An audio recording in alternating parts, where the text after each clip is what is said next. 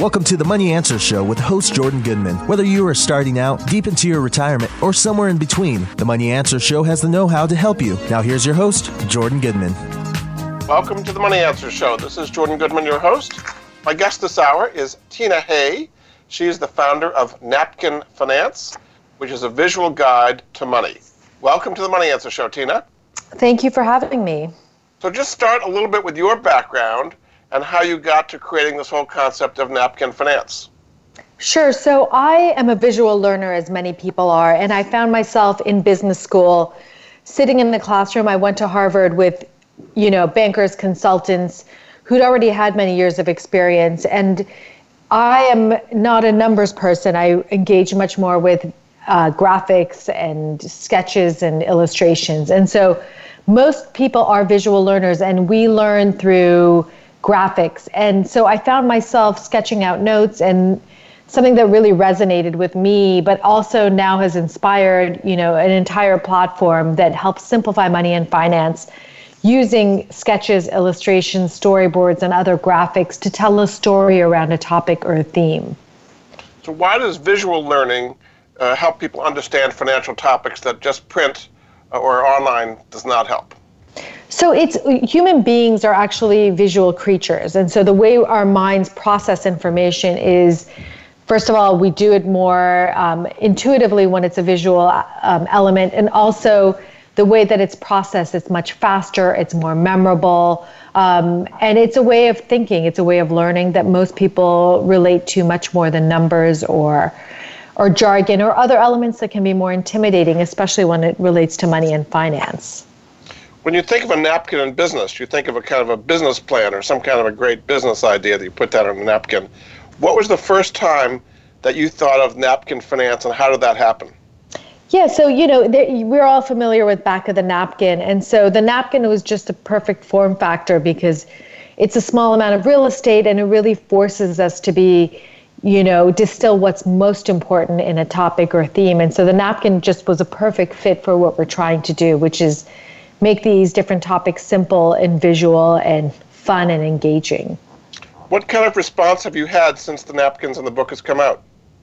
It's been amazing. I mean, we've been we've been very lucky to not only you know educate people, but really help people with major life decisions and help younger people, but also you know older um, readers that are having struggles with learning about different topics in money and finance they've never had exposure to. Women, but really our readers are come from all you know aspects and socioeconomic backgrounds and really different levels of sophistication. And so it's been fun to see it engage with so many different people and really help them with something as important as you know basic financial literacy what can people find at napkinfinance.com that might complement what's in the book and on the napkins? Yeah, so it's completely different content that we have on our website. Um, so at napkinfinance.com, we have a lot of different topics. Some of them are covered in the book, but really we break down money and finance into napkins, but also articles, videos. We break it down also into life events like getting married, having a baby, which really are important milestones, but also really call for different financial decisions.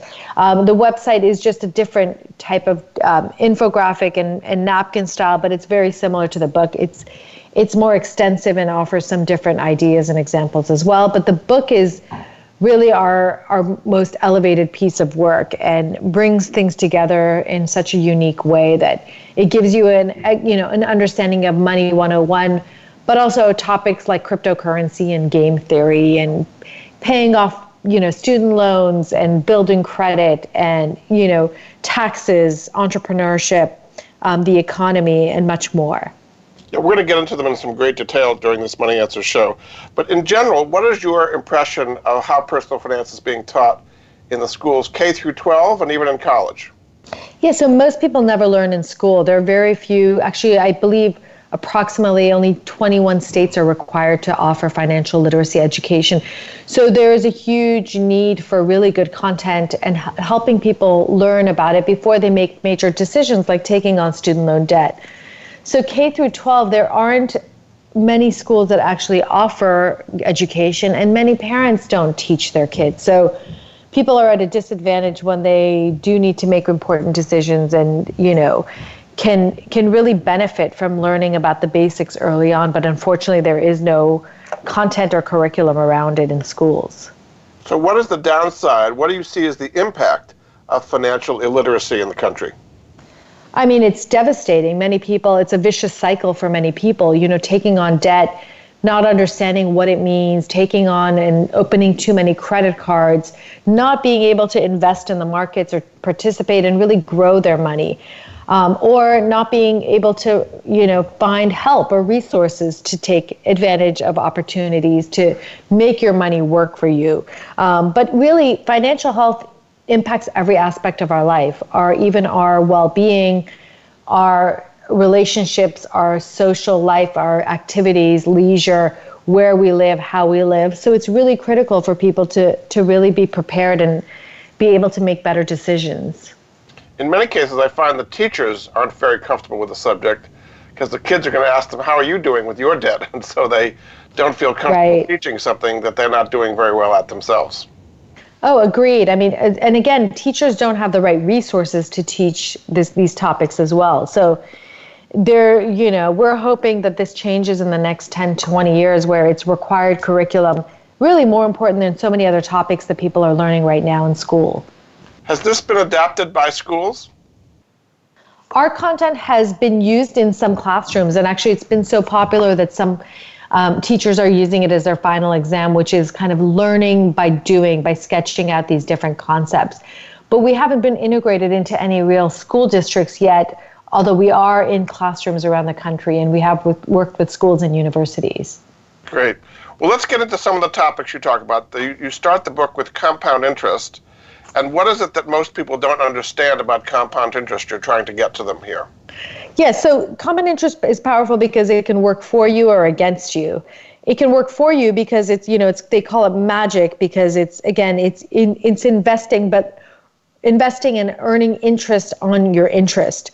So, for example, if you're investing in the stock market or for retirement, it can be very powerful when your your your money is working for you with compound interest and over time. Um, the way it works against you is if it's you know you have debt or and that's compounding against you, and that can work you know very quickly to add up. And and so it's important to understand how powerful compound interest can be early on. It's one of the most fundamental and most important topics around money and finance that people really need to understand. A lot of what you're talking about here is psychological as well. So what is your sense of today in the market literally today where the stock market's falling extremely sharply, oil prices are falling, interest rates are falling, there's just a lot of fear out there. How should people react to such a violent day in the investment markets? Right. So I think a few different things are really important when markets are so volatile. Is number one, understanding that markets fluctuate. That's just what they do. And so understanding also what that means. What is volatility? You know what? And we actually have a new napkin on volatility on our site um, but volatility really is it's a measure of the size and the price swings, and understanding what volatility is, but having a longer pers- longer term perspective on your money and understanding what your goals are. So, anyone who's investing really needs to number one be able to understand what their short term and long term goals are. Um, take advantage of professional help, ask for help, and also take advantage of resources like apps and technology to automate things. But in today's market, since there's so much uncertainty, the important thing to know is that no one knows what's going to happen. But with proper planning, with diversification, and really being educated about how the markets work, how your money can work for you, especially in the long term, um, what that means, all of that is really critical, especially in times like today where there is so much uncertainty. So, in these kind of times when there's uncertainty, people tend to rush into so-called safe havens, things like bonds, maybe even gold, cash, things like that. Does that make sense, or is it usually a, a better idea not to panic and go for safe havens when the market's plummeting? Right. Again, panicking is never the answer. And so, and again, we, we never provide financial advice. We stay purely with education because every person's situation is so different.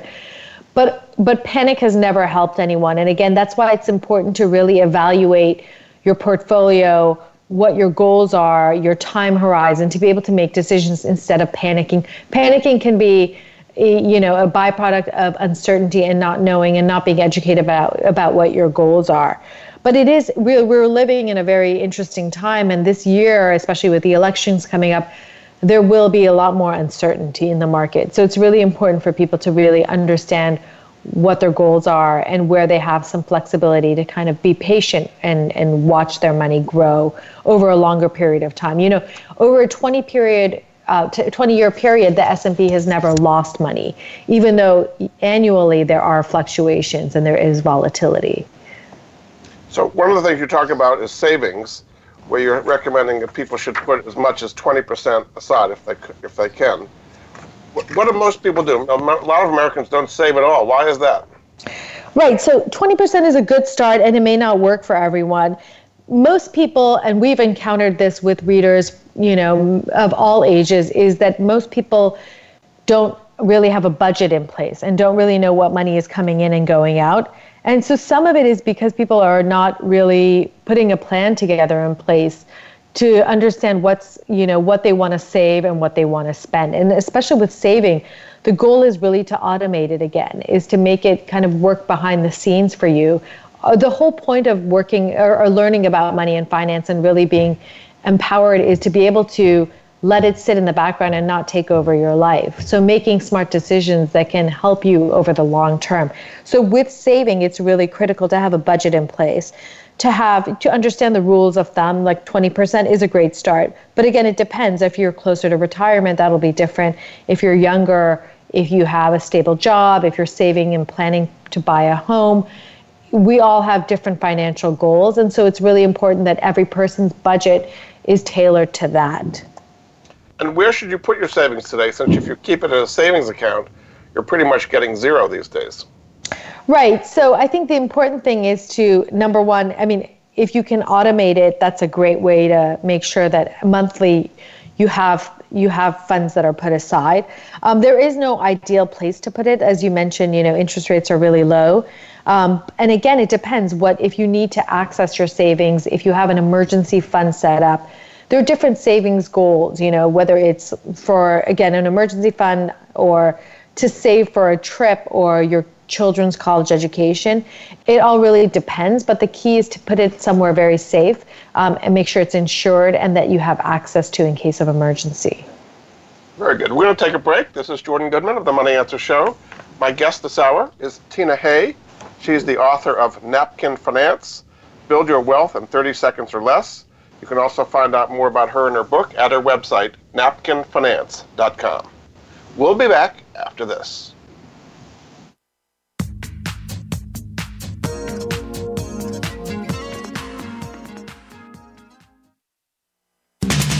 We're always talking business. Talk to an expert. Call now toll free 866 472 5790. That's 866 472 5790. Voice America Business Network. Many industries have been revolutionized by technology in the last decade books, music, TV, communications, and now it's happening to our money and the way we pay. Tune in to Breaking Banks with Brett King for a look at how technology and customer behavior will bring about more changes in banking in the next 10 years than in the last 200 years. Listen every Thursday at 3 p.m. Eastern Time, noon Pacific on Voice America Business Channel or on AM 1160 The Voice. You'll never look at your bank account the same again. Your leadership journey must be a continuous process of education and improvement. If you think you've learned all you need to know, think again. Find out the latest from contemporary authors on topics from character to values and everything in between. Discover insights into servant leader fundamentals along with your host, Tom Crea. Tune into Your Evolving Leadership Journey, Mondays at 9 a.m. Eastern Time and 6 a.m. Pacific Time on the Voice America Business Channel. Are you finding your frequency? It can be described as that space between failure and success. It's the future of digital media. It's finding your voice. It's engaging topics, content, and ideas. Jeff and Ryan discuss the digital media space and all of its aspects. It's about making the mistakes, taking the chances, summoning the intestinal fortitude to step out of your comfort zone and discovering what you can accomplish when you decide to try, decide to learn, decide that you have something to say, and find your frequency. Live Fridays at 12 noon Pacific Time, 3 p.m. Eastern Time on the Voice America Variety Channel. We're always talking business. Talk to an expert. Call now, toll free, 866 472 5790. That's 866 472 5790. Voice America Business Network. You've been listening to the Money Answer Show with Jordan Goodman. If you have a question for Jordan or his guest, please call us now at 866 472 5790. That's 866 472 5790. Now back to Jordan. Welcome back to the Money Answer Show. This is Jordan Goodman, your host. My guest this hour is Tina Hay. She is the founder of Napkin Finance and has done a book called Napkin Finance Build Your Wealth in 30 Seconds or Less. And you can also find out more about her at her website, napkinfinance.com. Welcome back to the show, Tina. Thank you so much. So, budgeting is the next area you talk about. What most people don't understand about budgeting and why aren't they budgeting? Right. So the important thing about budgeting again is to understand kind of and follow a you know a structure um, which we, we believe one of the easiest ones is the 50 20 30 rule. Um, and basically, it means putting aside 50% of your budget towards essentials, 30% towards flexible items like vacationing, leisure, eating out, shopping, gifts, and 20% towards your financial goals, everything from saving um, to planning for retirement, paying off debt the reason a budget is so important is because it can really kind of give you like help you plan for the long term help protect you in case of emergencies and really understand where you stand as far as your money coming in and out every month. And so everyone should have a budget in place and, and ideally automated and make sure that there is some structure behind it to make it seamless and effective. Great. The next topic you talk about is debt and there's kind of good debt and bad debt. What, how do you know if a debt is good or bad? Well, good debt are things like mortgages or student loans, things that are helping you either purchase something, have a home to live in. The return on your investment on an education ideally is a good investment. The bad types of debt are credit card debt, things that, you know, can compound and really quickly add up and they don't work in your favor and usually they are unnecessary. So it's a matter of are you getting a return from the interest you're paying that's higher than the interest you're paying? And we are saying with a credit exactly. card, it's it's a higher interest rate, and you're not getting much of a return. But with a mortgage and a student loan, in theory, you're getting a higher return. Is that the exactly the good and bad? It's the value what you're getting. You know, there's there's you know you can have a mortgage that you can't afford, and that's not good debt. But it's the value that you're getting for the money that you're investing into this. You know, into taking on debt. And so, for example, education is it can be a great investment, even if you have to take on student loan debt. But in many cases, they're not getting a good return. That's that. true. That's true. That's why it's important for people to to to really assess whether it makes sense to take on student loan debt and it makes sense to make that commitment, whether that's going to be a positive ROI. Do you think some people go to college who shouldn't be and take on debt that they shouldn't? Um, I do think people, many people are actually transitioning away from four year colleges. And especially because of the debt that they will take on, they will and that will follow you through the rest of your life. You know, student loan debt follows you even through bankruptcy, through to death, pretty much, essentially. So many people are opting for alternative paths like apprenticeships, trade schools, work study other opportunities to get an education and progress and find you know a career but not be burdened with so much student loan debt that can really be crippling. You have a, a, a napkin on the whole concept of uh, interest and borrowing money. What do people not understand about interest compounding against them?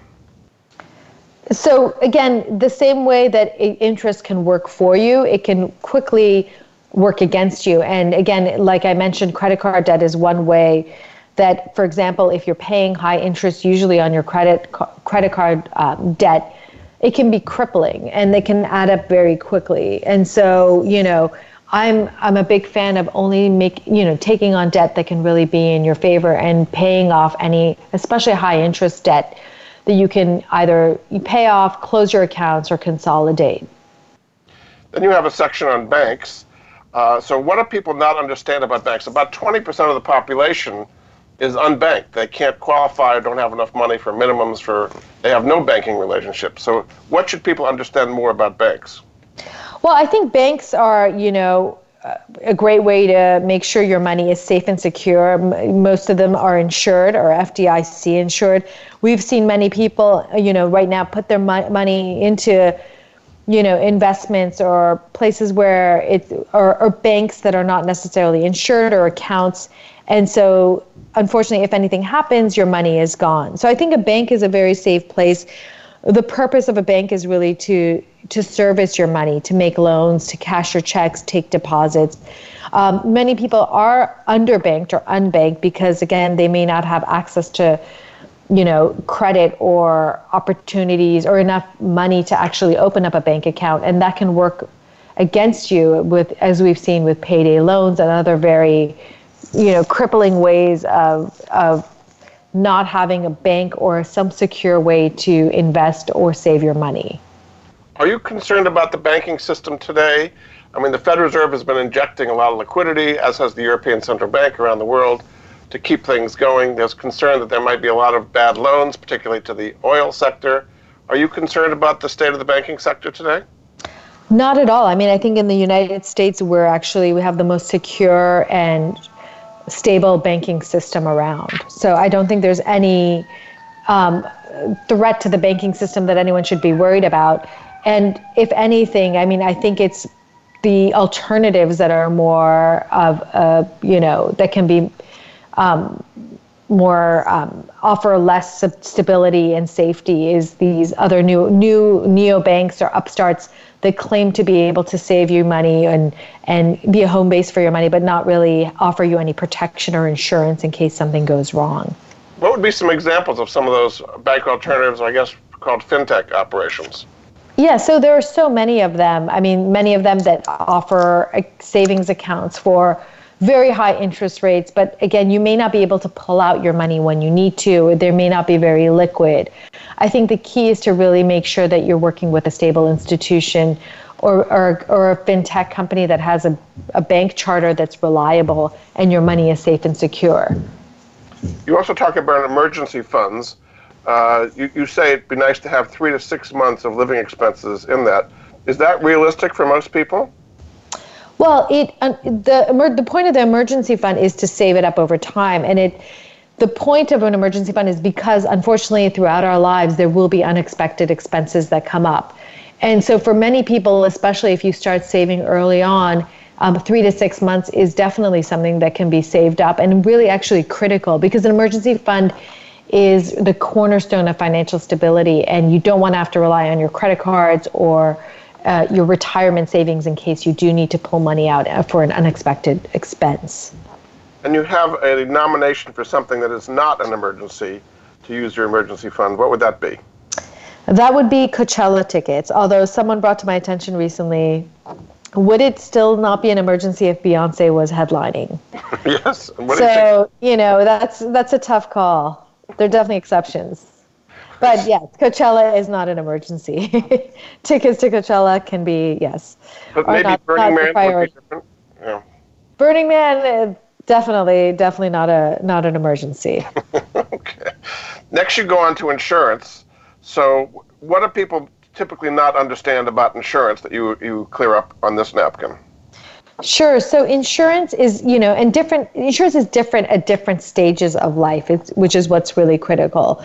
Um, and what's important is that you are secure and you do have insurance when necessary. And it depends if you, again, if you own a home, if you're buying a car, if you have kids.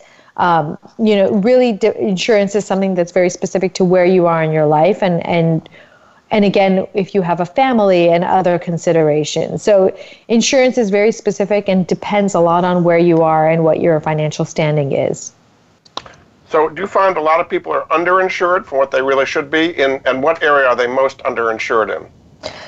So there's not one area that, that we find people are underinsured, but we find that many people are not checking in at different milestones to see what insurance is necessary and important.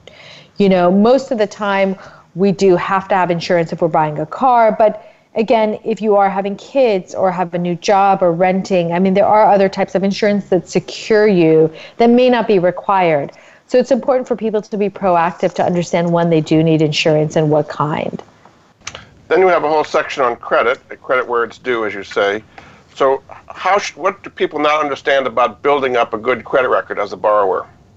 Right. So credit, and again, credit is important because it's, as you mentioned, it's your record as a borrower. It's whether you are someone that a bank or someone else would want to loan money to. And credit is really important because people don't think about it until they're ready to apply for a mortgage or a loan. And so the most important thing is to early on make sure that you're paying off your credit cards in a timely manner. You're not missing payments. You are close. You're you're um, you're paying your bills on time.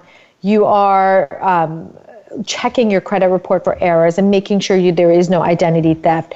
You are um, you know, accepting and increasing credit limits if it's offered to you. So all of these are really important things that help you build better credit, which means you get lower interest rates and save a lot of money over time. A lot of people are probably not aware or not following their credit score, and when they're trying to apply for a loan, it's too late at that point. You're not in the auto dealership saying, "Oh, my number's too bad. Let's move it up." You should have to take care of it before you actually need to use it in a certain way. That's correct, and and also now there are so many you know resources where you can get a credit score for free. You can check your credit report for free. So again, it's all about being proactive and making sure you're checking even for the basics like an error or you know mistake or something that you can correct. What's the difference between a credit card and a debit card as to how you should use it? Right. So a credit card is a, it's a, they're different in that a debit card is you're getting deducted for any payment that you make. Your your invest your account is getting deducted for payments.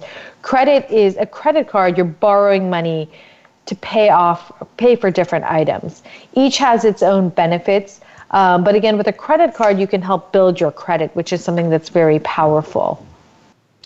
Very good. What are some of the things that people can do to improve their credit? You have a napkin on that topic. Right. Again, things like not, you know, not missing your payments, paying your bills on time, checking your credit report, um, paying your credit card in full. All of those types of things help you build and improve your credit score. And what are the things that do not help you improve your credit?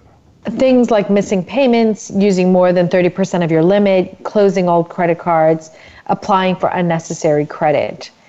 Those really, do, really don't improve your score and actually can damage it. A lot of people don't know these things, so this is all very helpful. We're going to take another break. This is Jordan Goodman of the Money Answer Show. My guest this hour is Tina Hay. She's the founder of Napkin Finance. Her book is called Napkin Finance Build Your Wealth in 30 Seconds or Less. Her website is napkinfinance.com. We'll be back after this.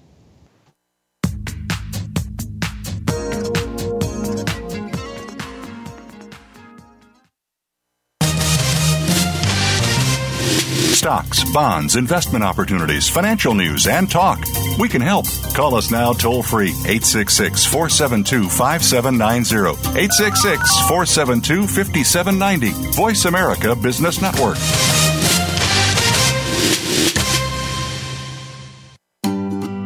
Do you or someone you love have a life insurance policy that's no longer needed or not affordable? Did you know that you can sell your policy for cash?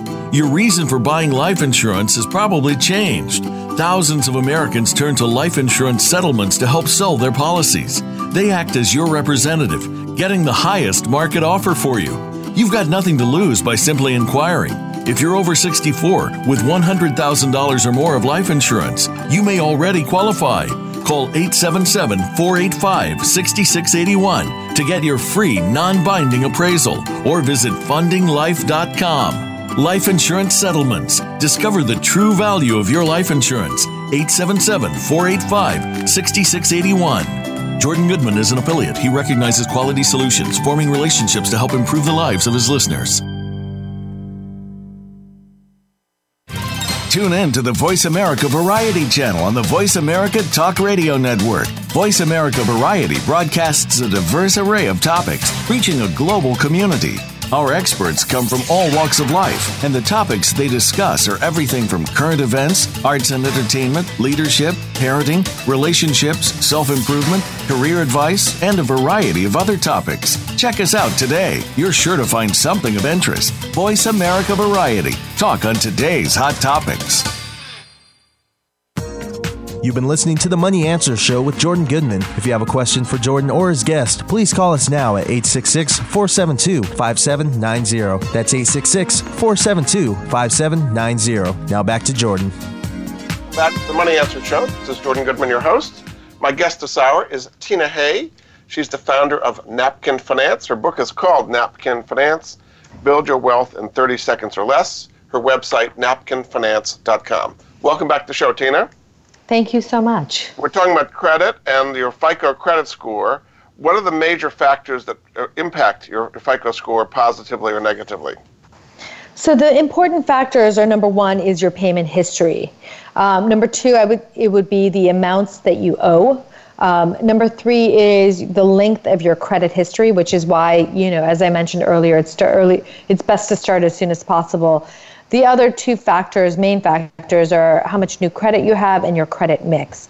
All of these are accounted for when FICO, which is the Fair Isaac Corporation, um, determines your score.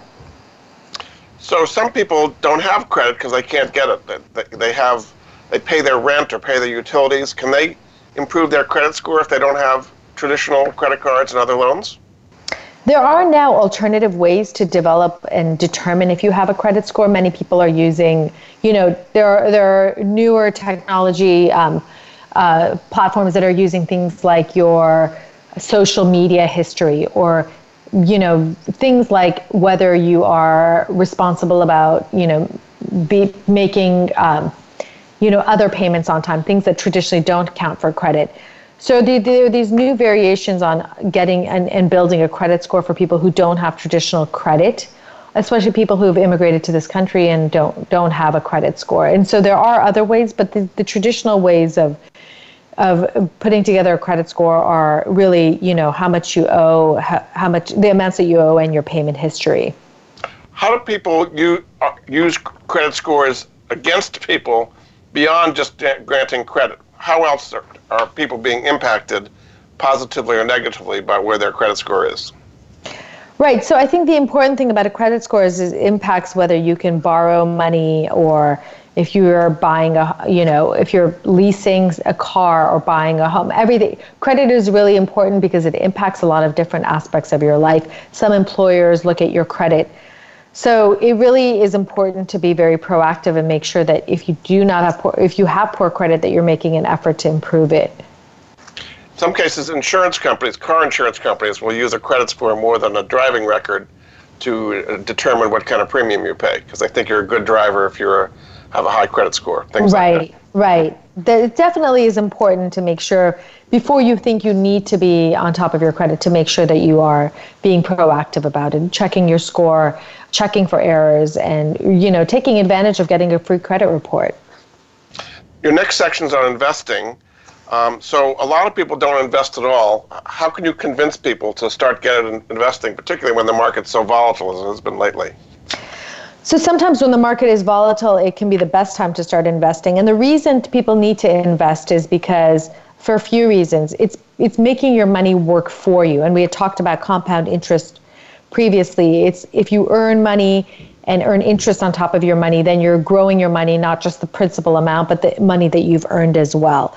So it can be a great way over time to grow your investment and grow your money. Um, and it's better earning potential than your, you know, putting your money into a low interest savings account. Um, and the, the, you know, what people think investing means is really having a lot of money to invest. But now you can do it with even like a dollar a day. So it's important for people to be proactive about that and really take advantage of, again, these apps that automate it um, that can help you invest even just a few dollars um, at a time. You talk about the different asset classes. People are familiar with stocks, bonds, and cash, but what are some of the alternatives to the big three that you would recommend people look at, look into? Sure. So the alternatives can include everything from, um, you know, cryptocurrency, art, real estate, gold, hedge funds, uh, you know, foreign investments, private equity. There's there are a lot of different you know alternatives. The important thing to know, understand, and, and keep in mind is that their risk and return can vary greatly. And so most people stick to, you know, stock, bonds, and cash. But it's nice to have some diversification in your portfolio and, and have some alternatives included in your in your in your investments. Specifically as it relates to cryptocurrencies, it got very hot when crypto was going up, then it got very cold when it went down. It's kind of come back. What is your view of the average person playing with cryptocurrencies?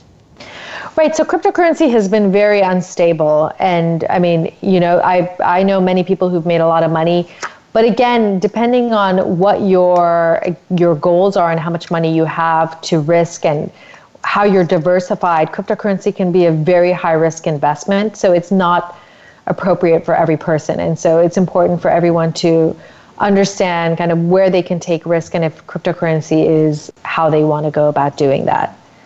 And you do have a napkin about diversification. So, what is the secret of diversification? How does that get you better returns with lower risk over time? Right. So, I think diversification is one of the other prin- principles around in money and finance, and especially investing, that is so critical for people to understand. And you know, a simple way of thinking about it is not putting all your eggs in one basket. Is that when you do invest your money um, that you have it spread out into different asset classes, things like we mentioned before stocks, bonds, alternatives, cash. You can even diversify within an asset class by, you know, with, with stocks by investing in different um, industries or company size and so on.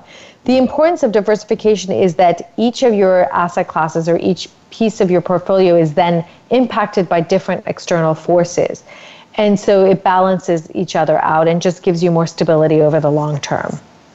And then you have a whole napkin about risk versus reward.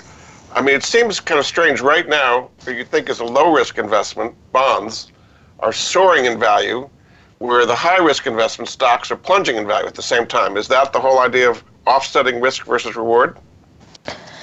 Right. Well, the the risk versus reward is there are definitely different investment types that carry more risk inherently, like we mentioned cryptocurrency or investing in a startup. With a savings account and bonds, I mean, you, your money is more accessible and liquid, and so there is more stability and less risk involved. Um, but there may not be as much, you know, upside to it. So it's really important to balance out what you, you know, and it's a measure of volatility, right? It's that it's how much volatility. Usually, the more volatile, the more risk there is, but the more reward.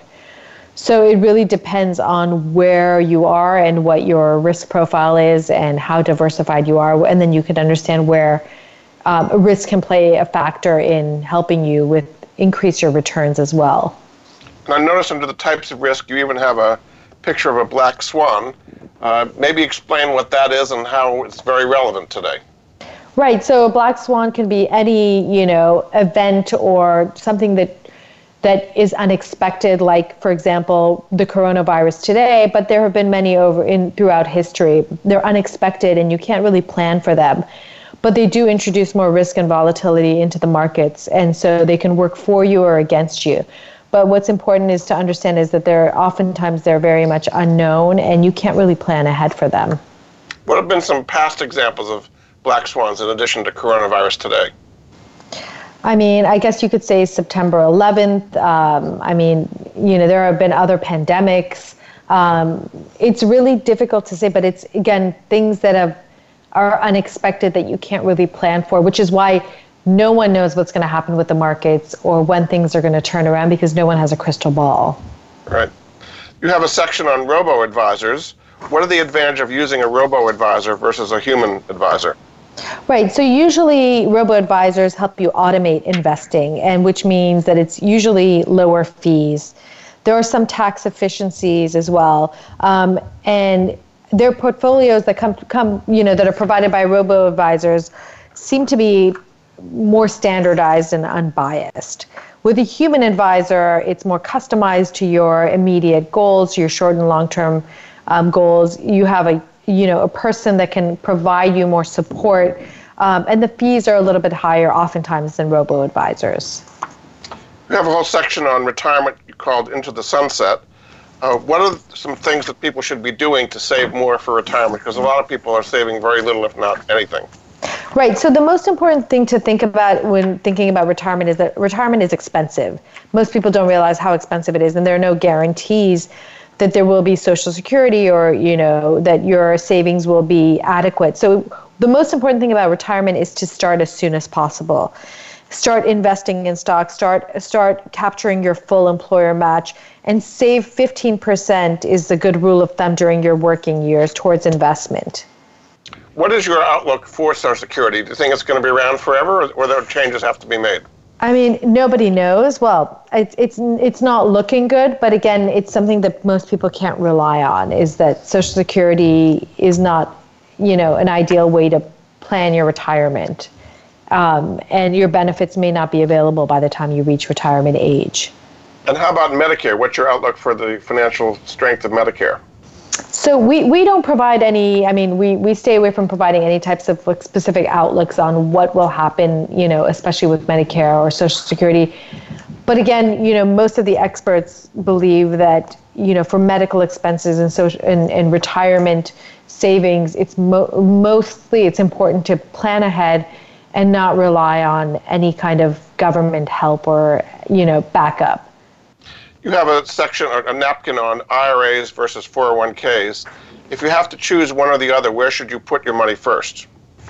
Right. So if your employer offers the 401k, that's a great way to start. Um, it really doesn't matter which one you choose as long as you do are, are proactive and have some kind of a retirement account set up. It's a great way to save. Um, what's important is that if your if your employer does offer a 401k, that they that if they do offer a match as an incentive, that you take advantage of it, and you know it's essentially free money. So with a 401k or an IRA, it, they're both great ways to save for retirement, to build your wealth, and have potential investment growth. But it does, you know, the most important thing is to start as soon as you can and, and, and make sure that you do have some kind of a retirement account set up. And when you choose between a traditional IRA and a Roth IRA, what choices should you make there? Right. So one is pre-tax, one is post-tax, and again, it depends what your long-term, you know, what your tax, uh, where you stand tax-wise, what your long-term and short-term goals are when you are opening it up. Again, you know, one is pre-tax, one is post-tax money. Um, they both have their benefits. It doesn't really matter which one you choose as long as you do take advantage of it. Then you have a napkin about estate planning. What are some of the key things you have to make sure you're covered for in estate planning in case something happens you don't expect? Right. So it's really important not only to protect, you know, your your yourself because it helps you protect yourself in case of disability or illness, but also to protect the ones that you love. Um, and reduce your taxes. So it's important to have power of attorneys in place or medical power of attorney, will, um, trust, medical directive, and designate your beneficiaries and people who can make decisions for you in case it's important, in case you need that. You highlight two famous people who did not have wills. Who are them? Who are they? Uh, well, there are actually many, but in our in our book we highlight Prince and Picasso. And what happened to them when they didn't have a will? Uh, so usually your estate goes into probate. It's a lot of headaches. It just makes it much more difficult for your heirs to um, to you know to, to pass along your money to your heirs um, all kinds of tax issues with it. But again going into probate and the courts get involved. So it's really not the ideal way of uh, of planning uh, planning your you know your your for when you're passing away and not protecting the people that you love. Very good. We're going to take another break. This is jordan goodman of the money answer show. My guest this hour is tina hay She's the founder of Napkin Finance. Her book is called Napkin Finance Build Your Wealth in 30 Seconds or Less. Her website is also napkinfinance.com. We'll be back after this.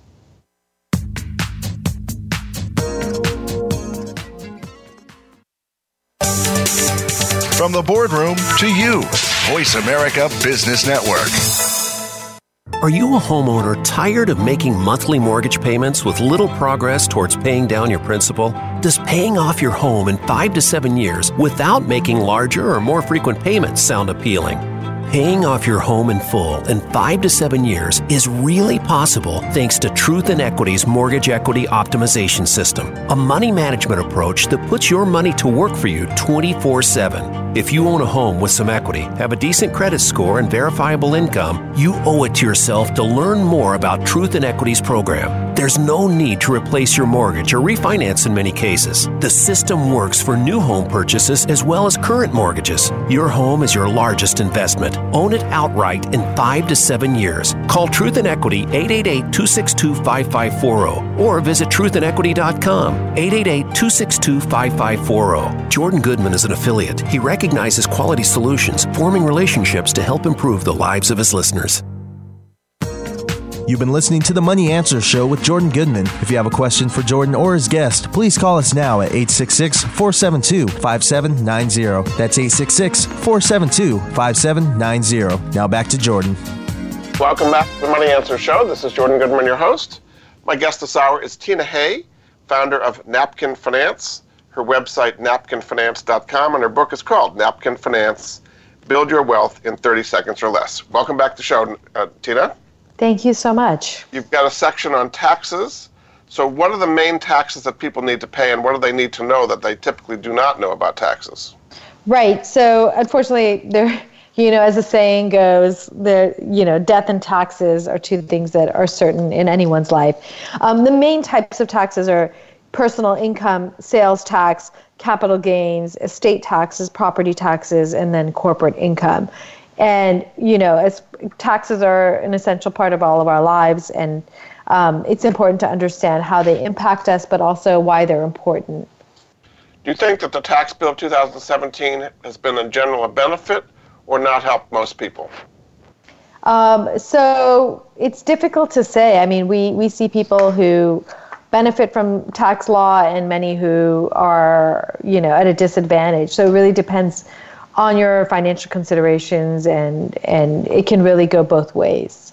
I mean, many more people now are going to take the standard deduction, and therefore not have any deductions, mortgage interest, charitable contributions, almost anything, which simplifies their lives, but it also means they don't get the deductions they were counting on in the past.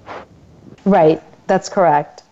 So on tax returns, what are some of the things that people need to know to make sure that their tax returns are done well?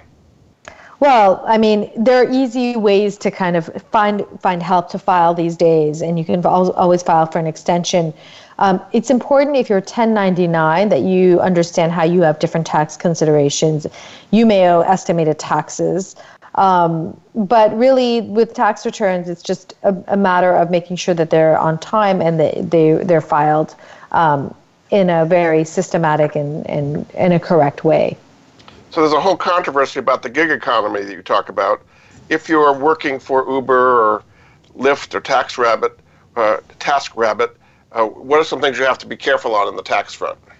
Right. So oftentimes at these gig economy companies, most of them startups, but not just that. At many small businesses, many employers um, bring on independent contractors to avoid employee expenses, and so oftentimes you know, the, they've been ruled against. And now many employees who are actually working traditional hours and, you know, work as employees are now being classified by, as employees instead of 1099s.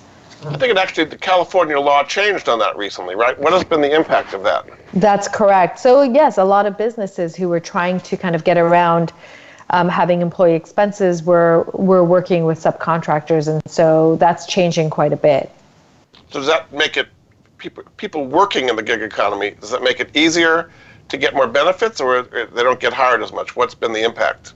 I think it goes both ways. Some, you know, a lot. You know, the reason Uber was able to scale so quickly was because they had all of these, you know, 1099s that were working for them. So for it's become a lot more expensive for a lot of these, you know, companies, these gig economy companies to hire people and maintain them and provide health benefits and so on. Yeah. You have a section on entrepreneurship, which you call Go Big. What are some of the key things people know to be, to, to be, be a successful entrepreneur?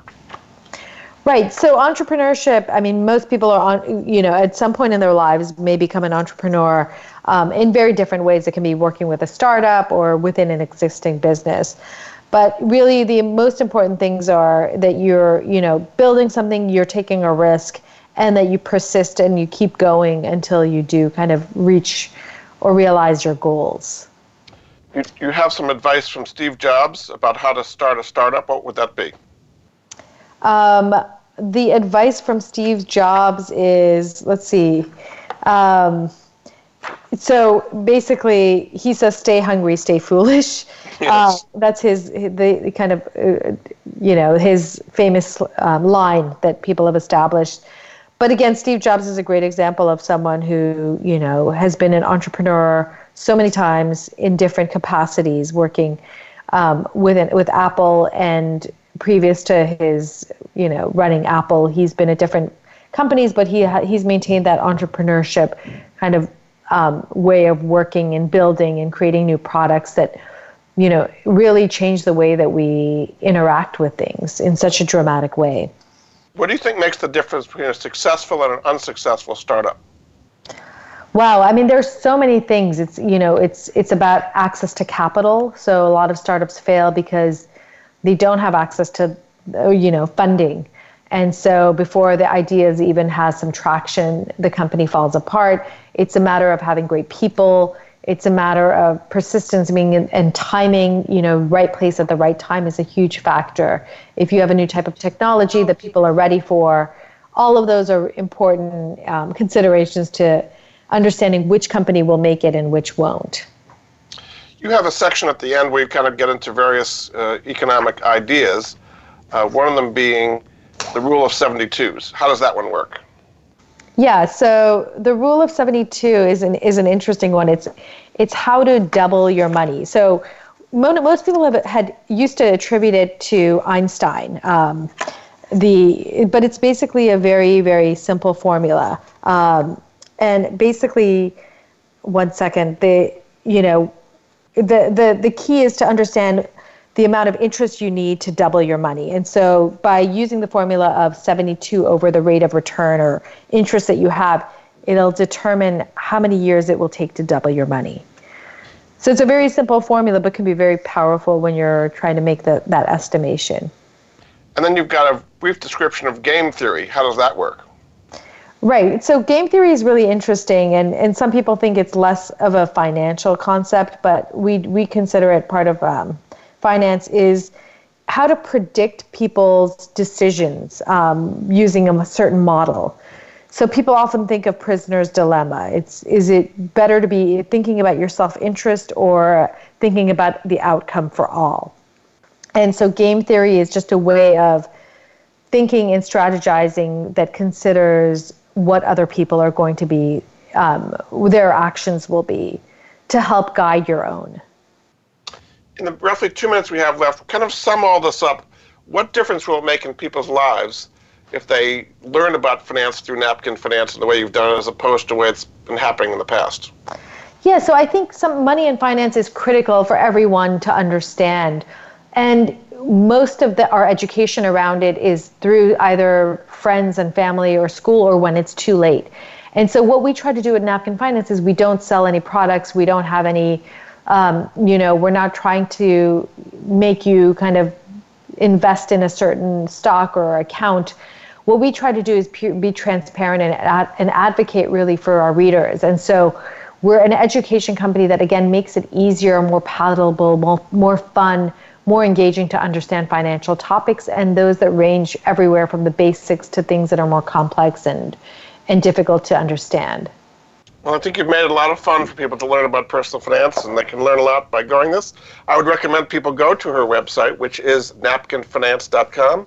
I, can they buy the book at that website as well, by the way? Um, we have links to Amazon, but it's still it's available anywhere books are sold. But on the website, we have a, a link to Amazon and other places. Very good. Again, the book is called Napkin Finance Build Your Wealth in 30 Seconds or Less. Her website is napkinfinance.com. Thanks so much for being a great guest on the Money Answer Show, Tina. Thank you for having me. Thanks again. We'll be back next week with another edition of the Money Answer Show. Goodbye for now. Thank-, Thank you for joining Jordan Goodman and the Money Answer Show. If you have a question for Jordan, please visit his website at www.moneyanswers.com and be sure to tune in every Monday at 12 p.m. Pacific Standard Time right here on Voice America Business. See you next week.